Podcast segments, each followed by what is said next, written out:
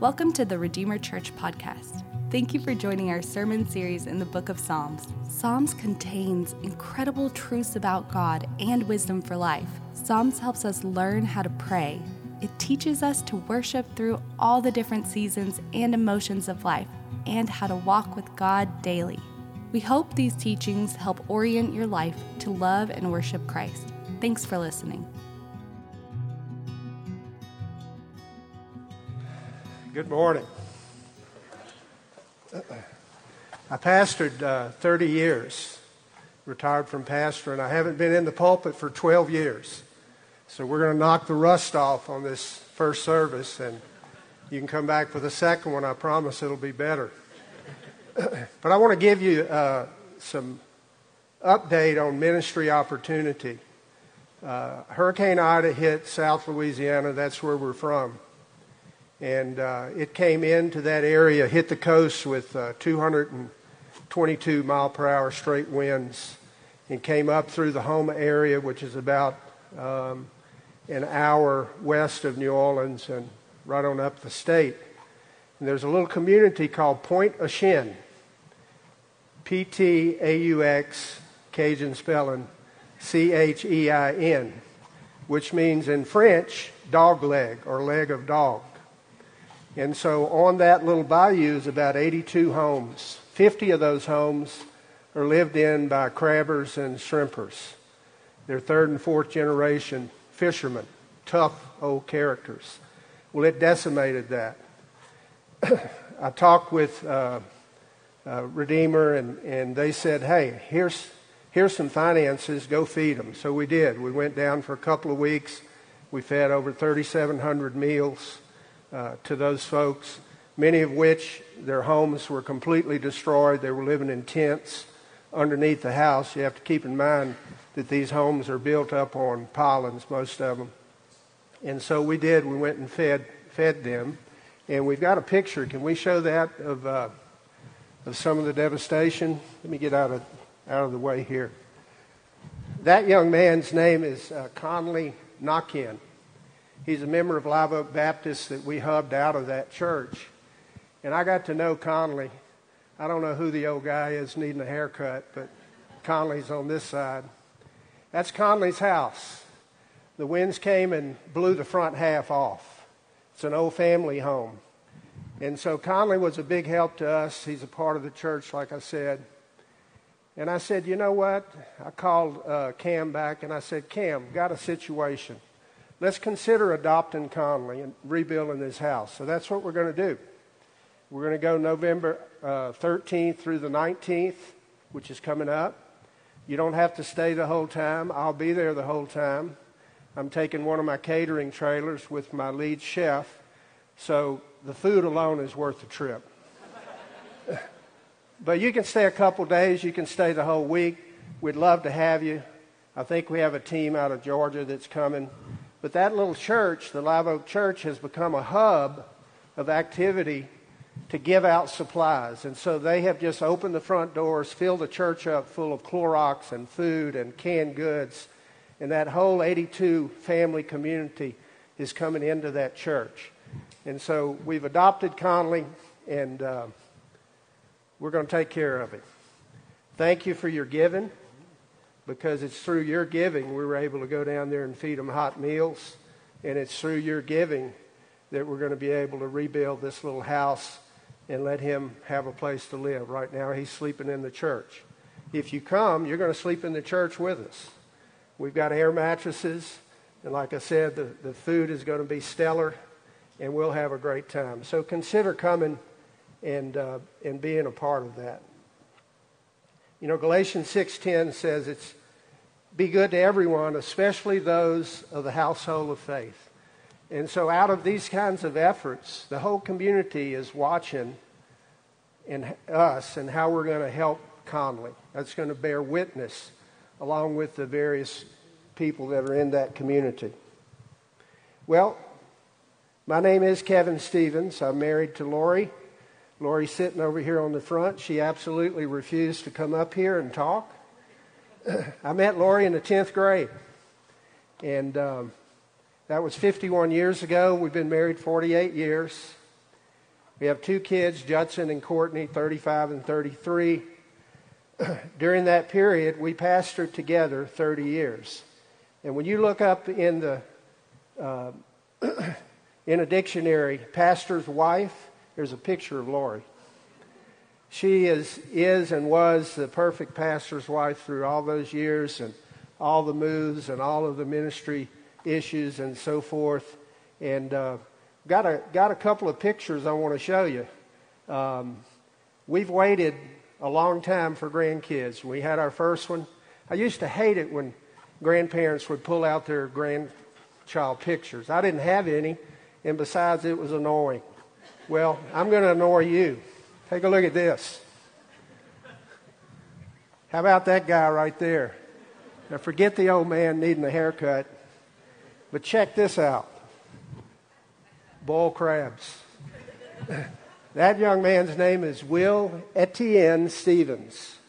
Etienne is French for king, and he is now king of our lives, that's for sure.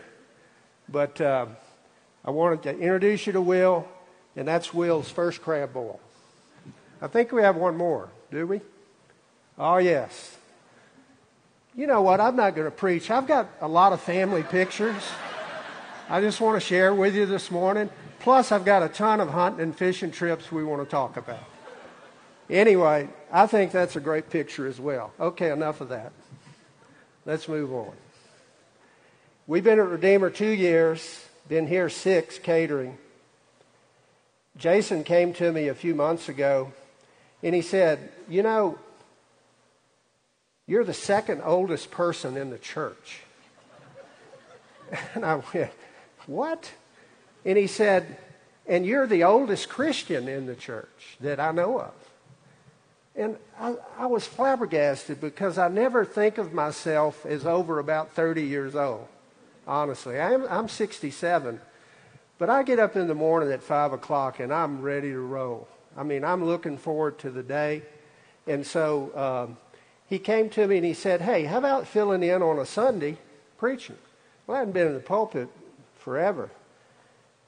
And I thought, my God, I've got forty-seven years walking with Jesus, thirty years pastoring. How am I going to condense all of that in thirty-five minutes? So this is what I'm going to do. We're going to take a trip together. You need a backpack, and I want you to dress comfortable. You know, the best shirt and the best shorts that you love to wear around the house, that's what you need to wear. Put on some really comfortable shoes, because this trip is going to take you a lifetime. And along the way, we're going to pick up spiritual nuggets off of the trail that Lori and I have walked for forty-seven years and pastored for thirty. And so here we go. I'm going to give you a few instructions. Be careful of the nuggets that you pick up. I'm going to try to guide you through that. I'm going to try to explain to you what's important and what's not. As a matter of fact, the first nugget you're going to pick up is the nugget that says what to pick up. Because as a Christian, sometimes we can get focused on really a peripheral issue. It might be important, but it's not the most important. In my early years as a believer and as a pastor, I would get sidetracked on doctrinal issues. Here's an example. We studied the rapture theory, pre, mid, and post-trib rapture. That's fine. It's good to know that. But a better nugget and a more uh, important nugget is the nugget of repentance. Which of those would you use more? Obviously, repentance. Is it good to have an idea about the rapture and when that's going to take place? Yeah, maybe so. But the first nugget we pick up is know what to pick up. And the second one is found in Psalms ninety-two and fifteen. I'll read it to you. Should be on the screen. It says, to show that the Lord is upright, he is my rock. Underline the word rock. And there is no unforgiveness in him. Matthew twenty-one and forty-two says this. Did you ever, did you never read in the scriptures, the stone which the builders rejected, the same has become the head of the corner. I'm a builder by trade. I grew up in the building business since a little kid. My dad was a builder. My uncles were builder. So I know about the concept of cornerstone. And that's exactly who Jesus is. He is the cornerstone. Now, stone can be likened to or used as an anchor for life. It can be the primary starting point, which is what the cornerstone is about. It can be a shelter. It can be protection against the enemy. In Matthew twenty-one and forty-four, it says this, "And whosoever shall fall on this stone shall be broken." Let me say that the nugget of the stone of Christ is a very critical nugget. Pick it up. Put it in your knapsack. You're going to need that for the rest of your Christian walk. But there's a demand that comes with it. And it says we must fall on that stone. And that's our salvation. But you notice the analogy is one of falling upon the stone. Not the stone falling on us, which it'll later talk about. But it tells us, when you come to Jesus, fall on that stone. Which means essentially, you come undone. You become shattered internally. Well, I want to talk with you about my entrance into the kingdom at age twenty, all those years ago. My dad and I were working in a construction building and it caved in. Concrete building. Three men were killed. My dad was submerged in concrete.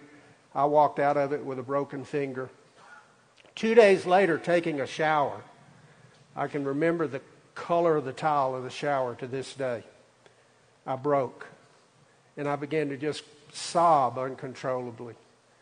And I said, "Jesus, I'm undone. I, I came that close to dying. My dad is close to dying in the hospital right now. I'm undone." And you know, at that point, church, I didn't have a plan B or a plan C. Internally, I was broken.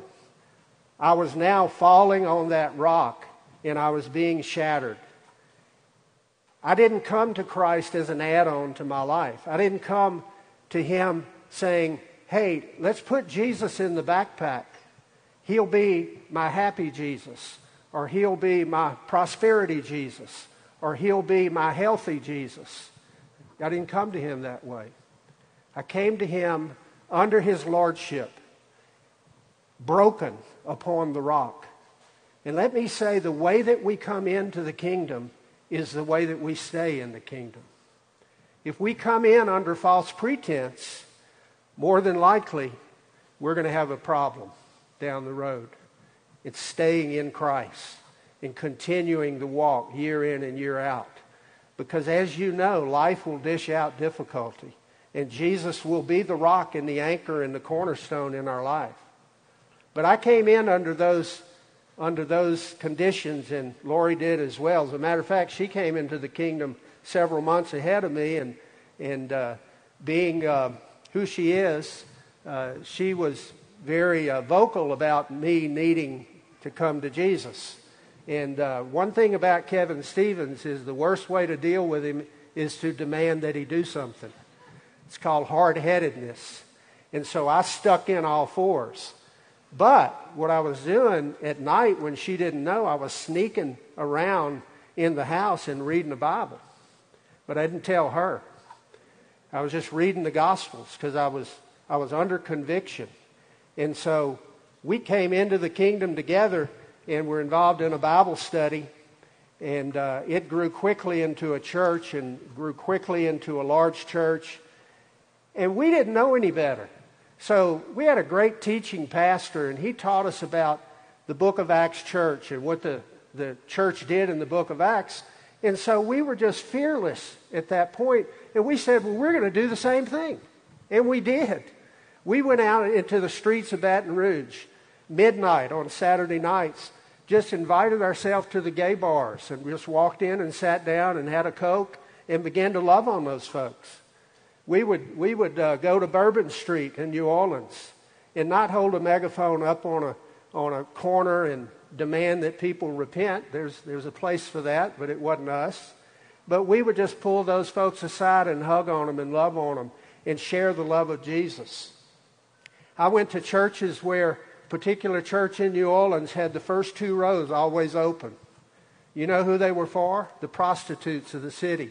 And so you'd be like a group like this would be beginning to worship, and here would come twelve or fifteen prostitutes all decked out in their in their gear and come and occupy the first two rows of the church and watch them weep under the conviction of the Holy Spirit and come to Jesus.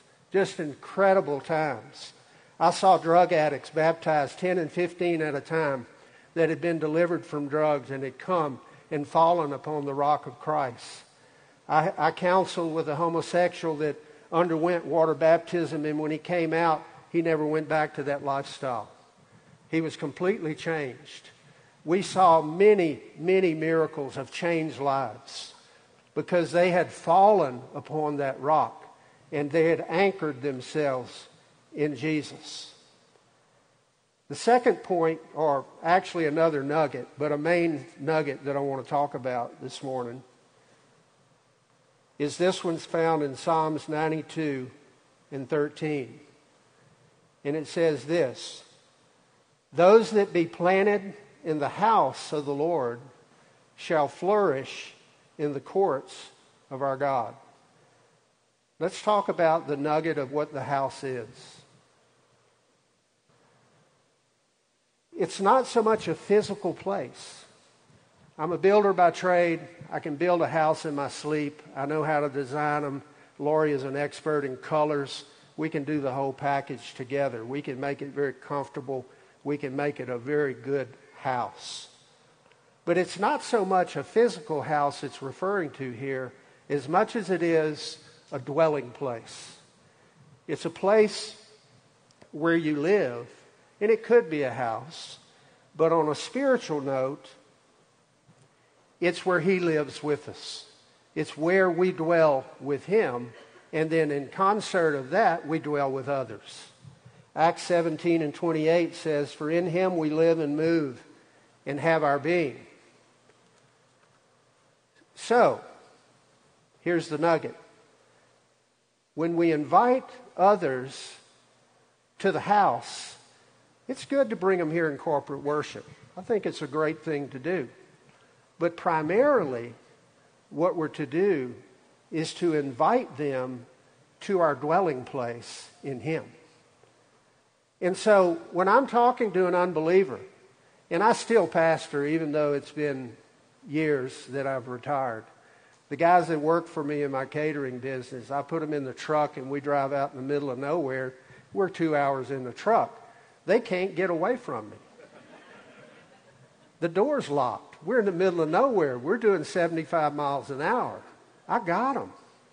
But I'm not pushy. I'm not one of those obnoxious Christians that are going to demand that they make a decision while we're driving on the on the trip. But I've learned how to listen to folks. That's going to be another nugget we'll talk about in a minute. I've learned how to t- ask the right questions to get people to open up. And so when they do, I invite them to the dwelling place that I have with Jesus. And then I invite them to come with me and live life with others. But what that requires is hospitality. You can't do this Christian walk without practicing hospitality. That's what the book of Acts did. They went house to house breaking bread. And that requires what? The house has to be opened. The front door has to swing wide open. And we have to say, come in. Now, food is a part of that. And, of course, food is a big thing for us and for South Louisiana folks. As a matter of fact, if you come with us down to Point Aux Chien, they pronounce it Point Aux Chien, then you're going to find that talk, food is talked about. We were sitting around with a bunch of those old Cajun shrimpers the other day and talking about recipes. For the most part, the men cook, and the, and the women do as well, but primarily it's the men. You ladies would love living there because food's taken care of. But we talked about sharing. And so if you go with us, we're going to boil crabs and shrimp, and all the church is going to come, and half the community is going to be there, and you're going to hear them accents like that shy. You're going to go, man, I don't know what they saying. I was cooking in the kitchen the other day, and um, the door was open, and this old Cajun walks up to the door of the kitchen. He had to be in his seventies, and he had on a shirt, shorts, and he had on the famous white Cajun Reeboks, they call them Cajun boots. And he said, hey, what what you cooking in there? I said, well, I'm doing chicken fajitas. He said, huh? A fajita? He'd never heard of fajita, guys, really. But he said, hey, he said, look at me. I said, yes, sir. He said, you see what I got? I said, what are you talking about? He said, you see what I got on here. And it was just a T-shirt, shorts, and boots. He said, hey, hey, man. He said, that's all I got? I said, what are you talking about? He said, man, that when it come, it blew the house off the pylons. He said, I have no house. It blew my clothes. It blew my shoes. It blew everything away. Tear rolling down his cheek. What an opportunity. What an opportunity. And I, I seized it, and I, I just spoke to him. And I said, look, we can't fix all of that, but we're going to we're gonna feed you a hot meal, a fajita meal tonight, and gumbo tomorrow night, and jambalaya the next. And we're going to we're going to do what we can to help your situation. Well, that's what hospitality is, church. You see, sometimes we think we have to have the best house, the best spread, the best china. The house has to be immaculately clean. That's an interesting thing about cleaning the house for ladies. Let me let me share with you some of my insight. Uh, I got to be careful here. If ladies will say, birth of our kids, ladies would, groups of friends would say to Lori, "Hey, we're going to come over and clean your house." Well, guess what happens? She cleans the house completely before they come.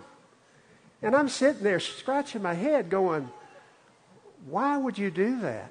Why would you clean the house for the rest of the ladies to come and clean the house? And she would say, I can't have them seeing this house like this.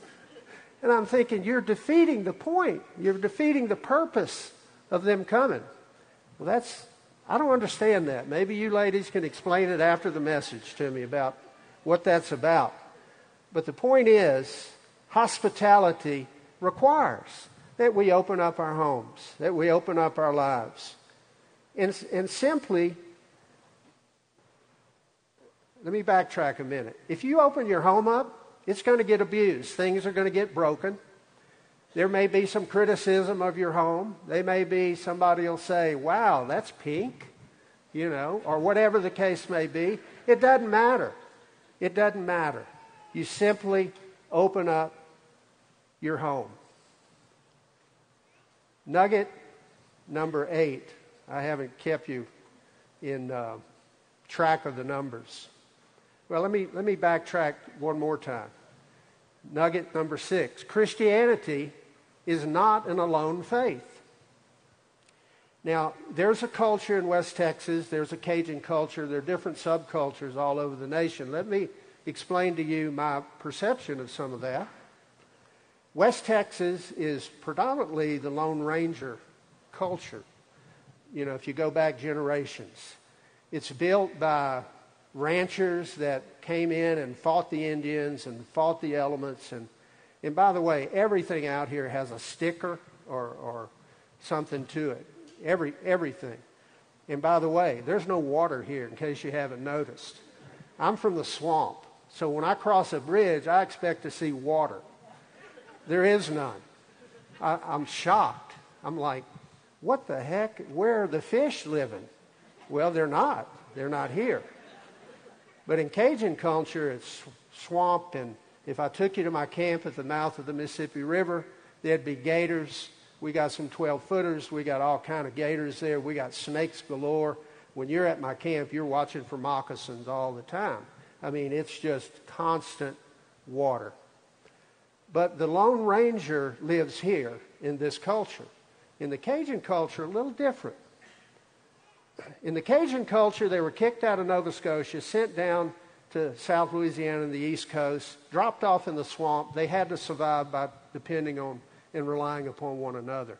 So it makes fellowship in the church much easier in that culture because they understand hospitality.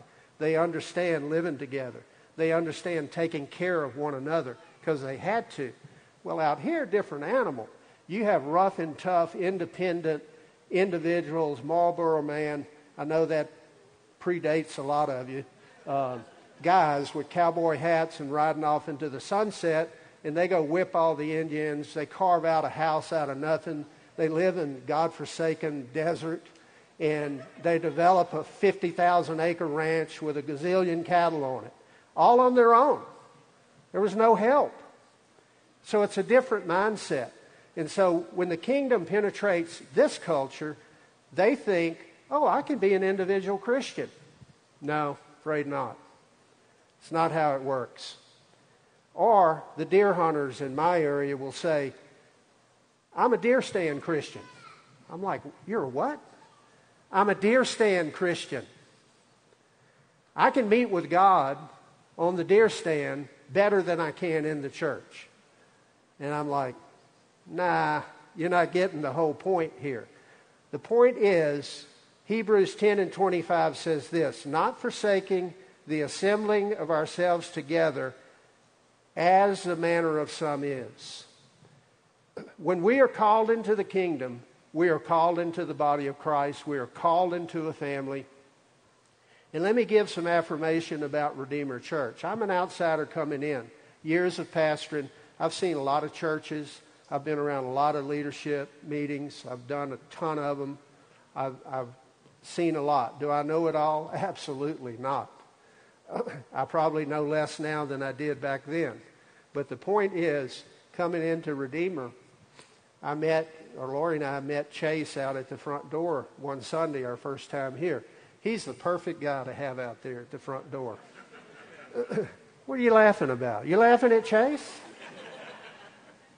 And so he was perfect. Man, he talks ninety miles an hour, you know, and he's telling us about everything and everybody and come here and meet this one and meet that one and oh, come over here and come over here and bump, bump, bump. And it was perfect for what Lori and I and the place that we were at. And so we came in, and not long after, Jason came and, and did a lunch with us at our house, and we did uh, crawfish etouffee, and of course that won him over immediately. And uh, once I knew that he hunted and he fished, it was a done deal for me. But what I noticed about Redeemer was the level of humility that's here. You guys need to really be thankful for that. Because one of the primary downfalls of any church is ego. Hands down. Insecure leaders with ego. It can start right. It can be good for a while. But eventually that ego will manifest itself. And it will manifest it, itself in sin and all sorts of issues. Well, guess what? You have very little of that here in this place.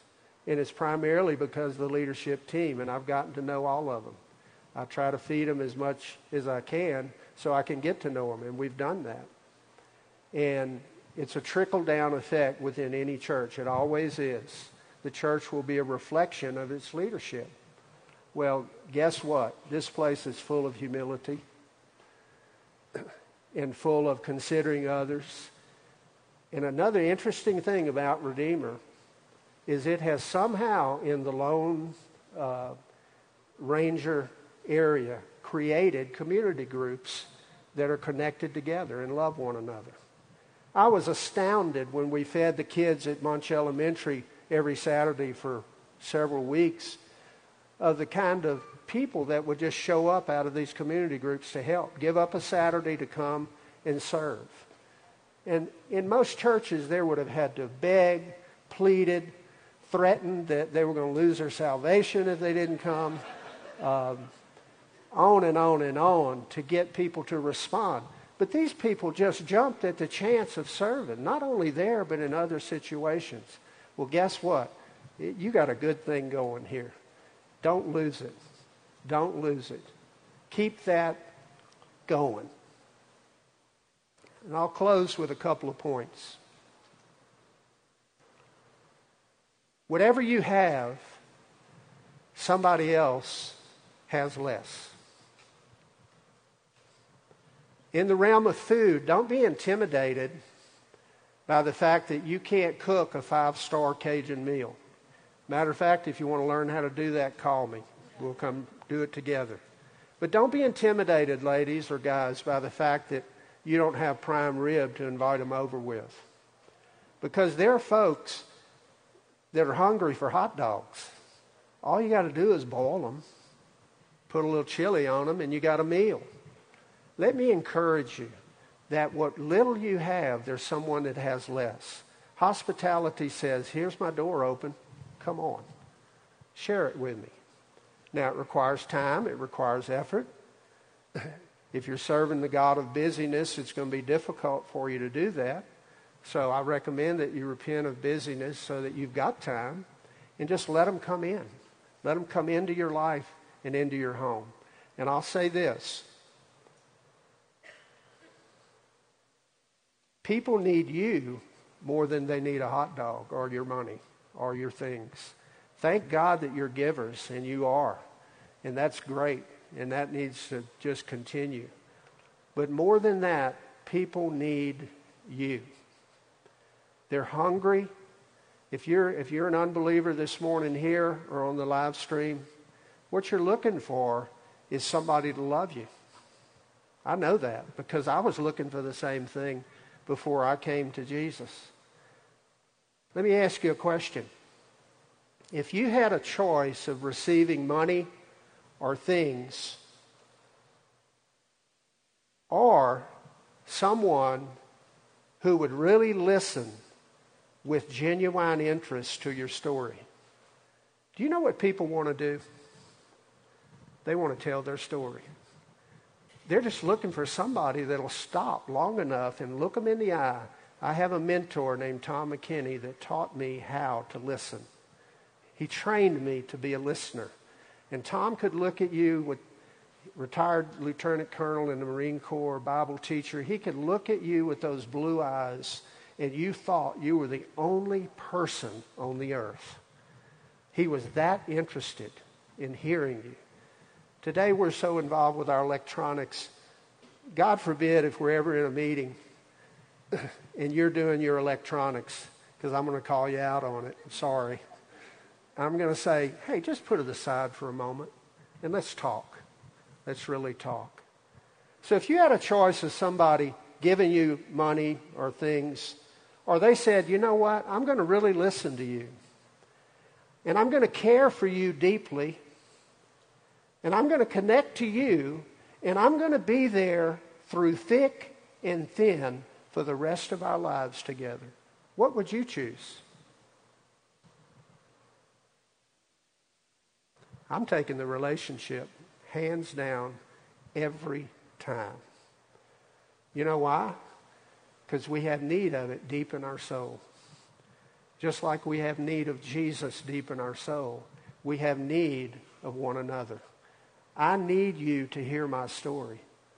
I need to be able to talk about my fears, my deepest issues, my sin issues that I struggle with.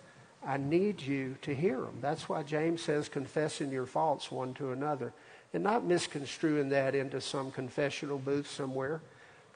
But it's valid and it's right. I need to be heard. And you do too.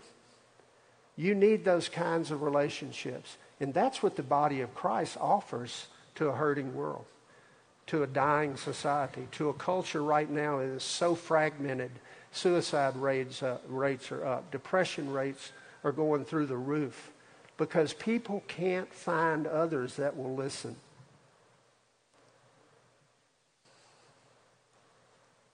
We need to be expert listeners. Christians need to be the best listeners on the planet. because it's then by the love that we express in that that people go, wow, I found home. I found home.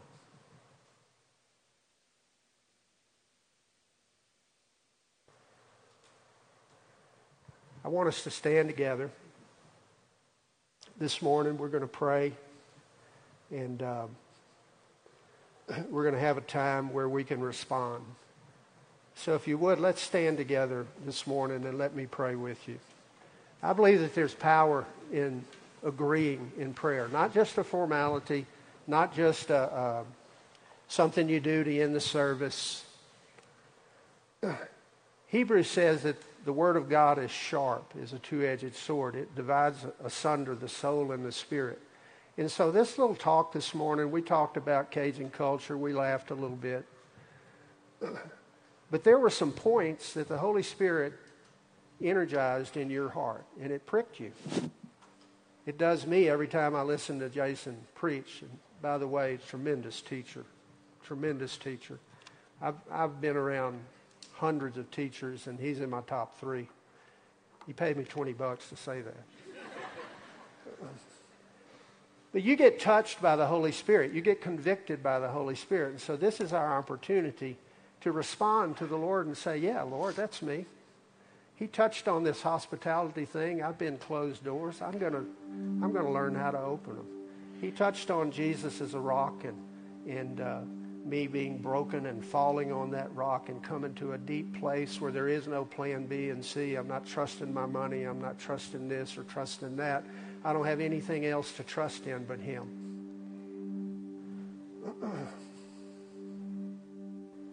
Let's pray. Father, Your word is is powerful.